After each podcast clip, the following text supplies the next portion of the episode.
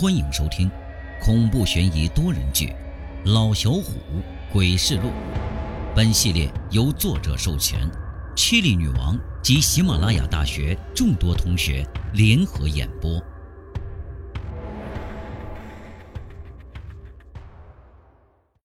本集故事由 Chili 女王大民播讲，蓝岛徐小 K、飘然联合演播。弟弟，我的弟弟，醒醒！弟弟，我们最小的弟弟死了。七岁的于峰听见外面有一群孩子在哭，一出门就看见邻居贺鹏家的房门口蹲着六个小孩他们长相差不多，看不出年纪，也分不清男女。全都哭的是凄凄惨惨，上气儿不接下气儿。中间躺着一个小孩没有半片不遮身，赤条条的躺在地上一动不动，就像睡着了一样。你们怎么了？为什么哭啊？于峰过去轻声问道：“ 妈妈死了，现在最小的弟弟也死了。”我们也马上要死死了，我们好惨啊！个头稍微大一点的孩子哭着说道，他的哭声让于峰感觉心里很难受，忍不住伸手去帮他们擦眼泪，用最轻柔的语气说：“你们别哭了，要不你们跟我回家吧，我妈妈可好了，一定会帮你们的。”刚才说话的孩子哭的是上气儿不接下气儿。能帮我们把弟弟给埋了吗？你帮帮我们吧，帮我们把弟弟埋了吧！求求你了，大哥哥！求求你了，大哥哥！六个小孩哭的那叫一个伤心呐，依次哀求于峰帮忙。哎呀，行了行了，你们别哭了，我一定想办法帮你们。于峰想了好久，这才答应。毕竟那埋一个孩子可要挖好大的一个坑，他可办不到，必须要求助于大人才行。六个小孩闻言，身体竟然越来越淡，最后消失的仿佛没出现过一样。于峰吓得被睁开了眼睛，发现自己竟然在家里。刚才的一切只不过是场梦。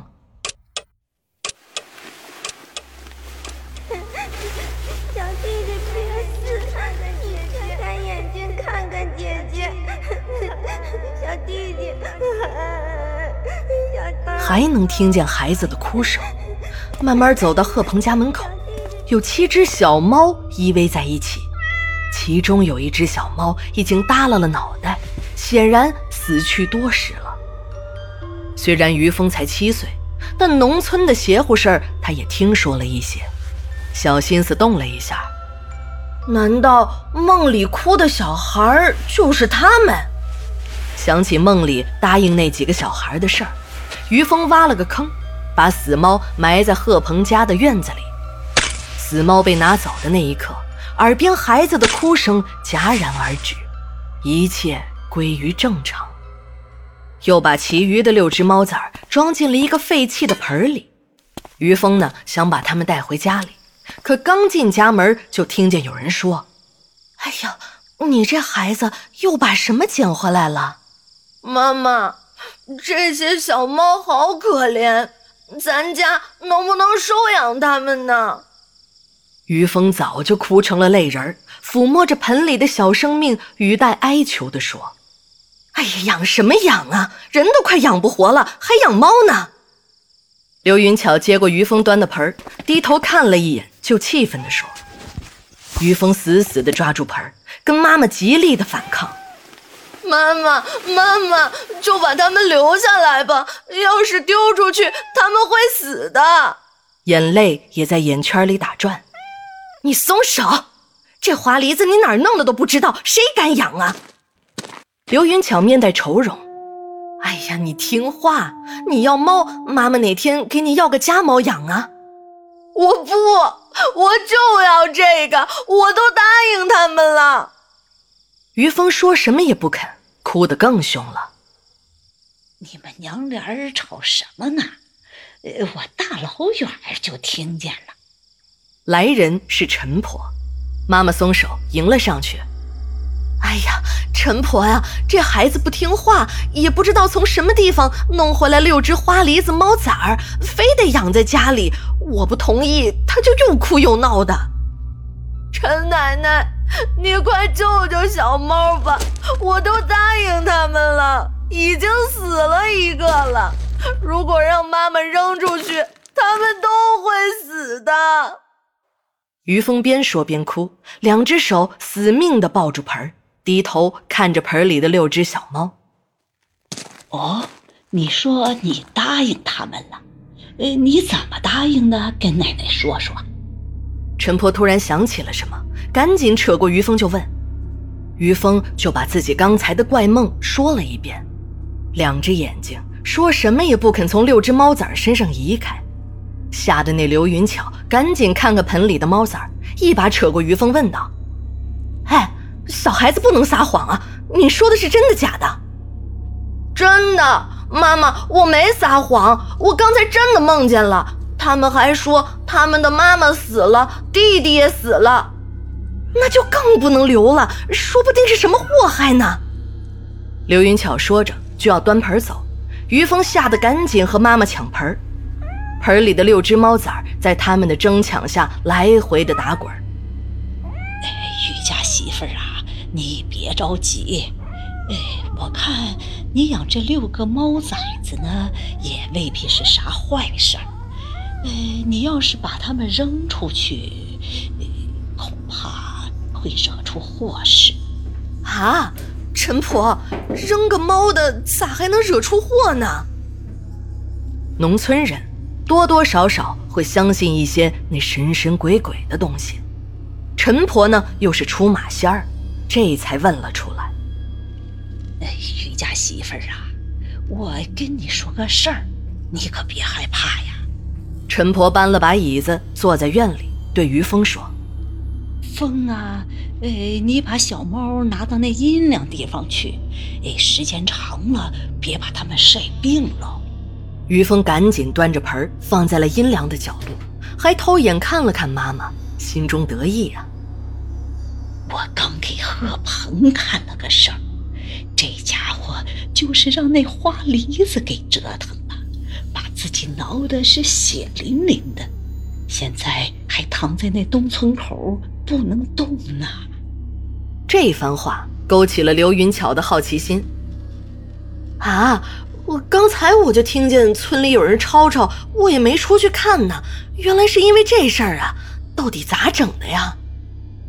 咋回事儿我也不知道，哎，等贺鹏回来，你问他吧。我估计着这几个猫崽子可能就是那花梨子的。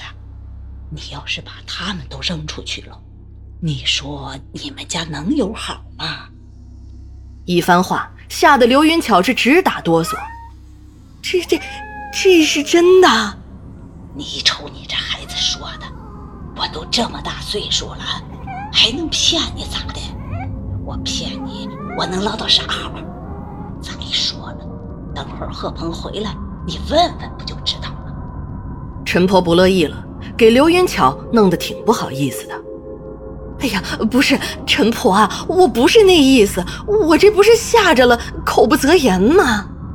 哎，行了行了，你也别什么择言不择言的了。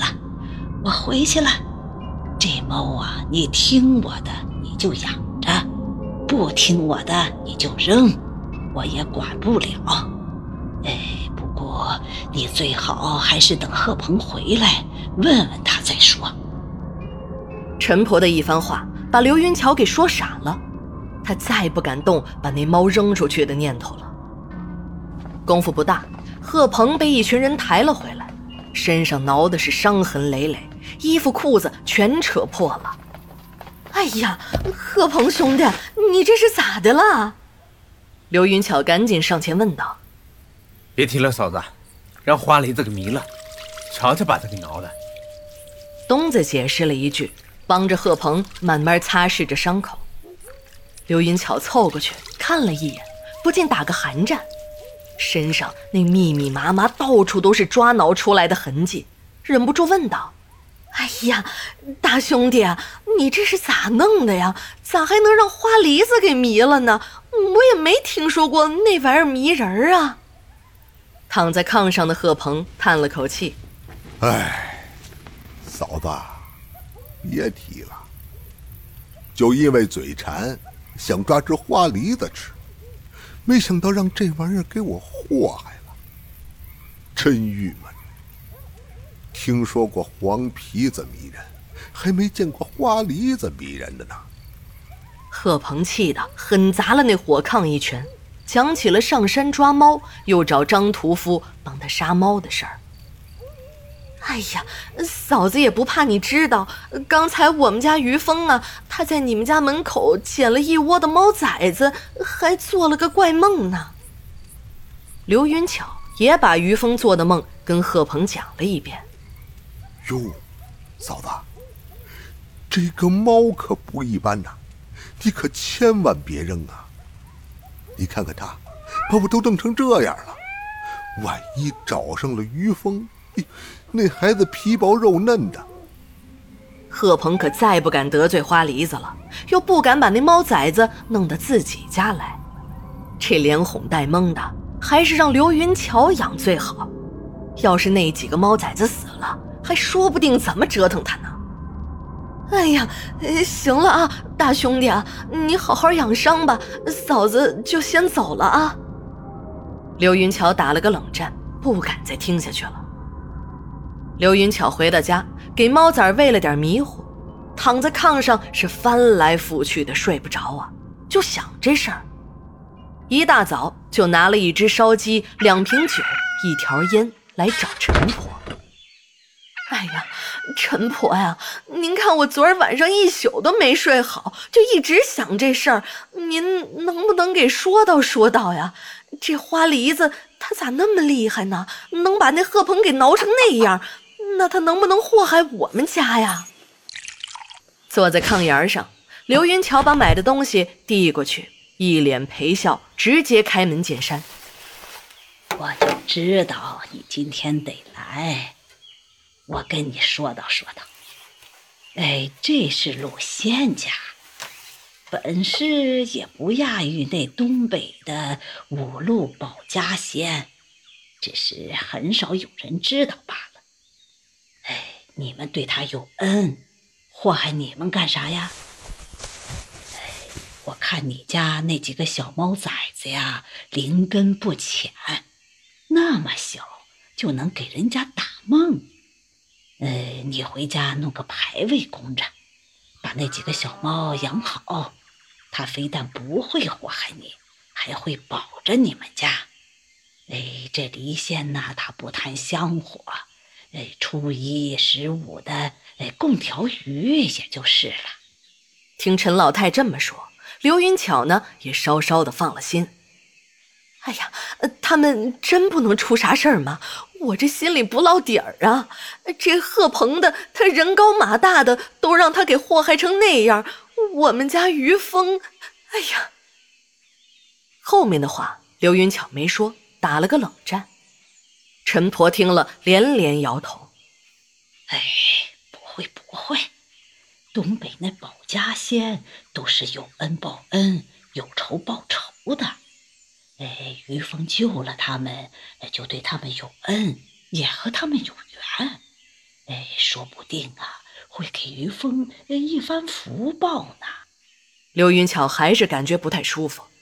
陈婆摇了摇头：“哎，你把院子门口啊弄个口子，留出一条猫道。哎，他们要走的话呢，你也不用在意。哎，在你家住一天，你就得给他们一天吃的。”呃，你养三年，六只毛崽子就都跑干净了。就是这供奉，你可别省着，对你家呀有好处。这个供奉倒是可以，那家里再穷也不缺那点吃的。可是我也不知道梨仙儿的名号啊。刘云巧听说是保家仙，心里的反感少了一些，还有了供奉的想法。陈婆闭上眼睛，捣鼓了好一阵儿，这才说道：“名号我没问出来。